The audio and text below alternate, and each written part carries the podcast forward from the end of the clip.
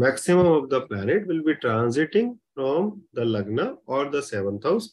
It is like all these devatas, जो नवग्रह देवता है या देवताओं को भी अपने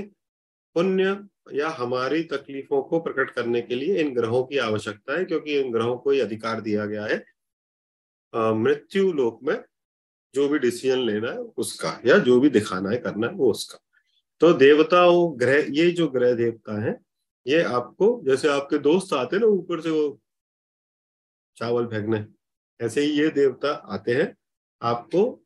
आशीर्वाद देने, इसलिए मोस्टली नॉट नेसेसरी एवरीबडी क्योंकि कुछ जो बैठ गए सो बैठ गए but mostly people out of nine may be six seven आप कुछ कभी कभी कोई चाचा जी अटेंड भी तो नहीं कर पाते ना मैरिज भूपा जी कुछ हो गया, चाचा जी कुछ हो गया, नहीं आ पाए वो, है ना? But maximum planet will be surrounding around seventh house और लग्न that means second one and twelve six seven eight right यहाँ से ये लोग गुजरते हैं। तब आपकी शादी हो कभी कभी अब देखो आप, देवता उठ गए हैं। देवता उठ गए हैं तो शादियाँ चालू हो गई हैं। क्योंकि अब ये सब देवताओं को जाना जगह जगह लोगों को आशीर्वाद देने भाई। नहीं तो शादी बिना देवताओं के आशीर्वाद के हो गई तो चलेगी कैसे? You know it is so scientific in our our our our tradition कि देव अब जागृत हो गए। देव जागृत हो गए मतलब पॉजिटिव ऊर्जा की तरफ़ हम बढ़ रहे हैं। देव जैसे जागृत हुए तो हमने जितना नेगेटिव टाइम था, जब ये दिवाली के टाइम पर कठोर अमावस्या थी, सब कुछ था, वो निकाल लिया है। नाउ भगवान जाग गए भगवान विष्णु जाग गए now they are on the tour कि भाई कौन कौन लोग के घर में मांगलिक कार्य हो रहा है, उनको मैं आशीर्वाद दूँ सो दैट वो इस सृष्टि के निर्माण में अपना सहयोग दे सके। बिकॉज़ शादी का प्रमुख उद्देश्य जो है वो परिवार को बढ़ाना है है ना? अगर लोग शादी नहीं करेंगे तो फिर बहुत तकलीफ़ हो जाएगी ना फिर आप मतलब कि भाई कौन किसका बच्चा है, क्या है, कुछ समझ में नहीं आ रहा। उस बच्चे का ज़िम्मेदारी कौन लेगा? If the status of the father is not clear who will be responsible for that kid जो जो आ जाएगा यहाँ, है ना? तो इस कारण से इसको एक इंस्टीट्यूशन बनाया गया है इसलिए sometime we will see marriage from the ninth house also it is a धार्मिक act that's why every religion has a different kind of philosophy of marriage so Hindus will do in a different manner Muslim will do in a different manner but everywhere it is a it is a बंधन कि भैया ये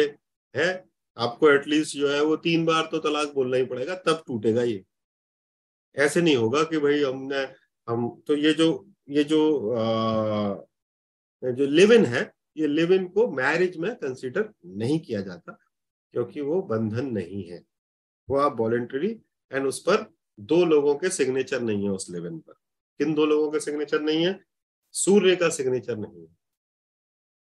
You are not getting a marriage certificate right you can not sue your live in partner अभी तक तो जितना मुझे पता है फॉर हिज प्रॉपर्टी कि भाई मेरे को प्रॉपर्टी को आधा दो because Surya has not acknowledge your marriage so there are two Surya your father father was not available for kanyadaan of the girl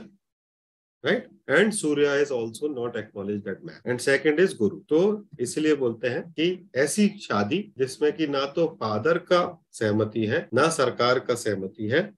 ना ही गुरु का आशीर्वाद, वो शादी नहीं चलती। इन तीन में से एक व्यक्ति से आपको आशीर्वाद लेना ही पड़ता है राइट इसीलिए वो वहाँ पर नाइन्थ हाउस में ये तीनों व्यक्ति हैं। इसीलिए कन्यादान पिता करता है,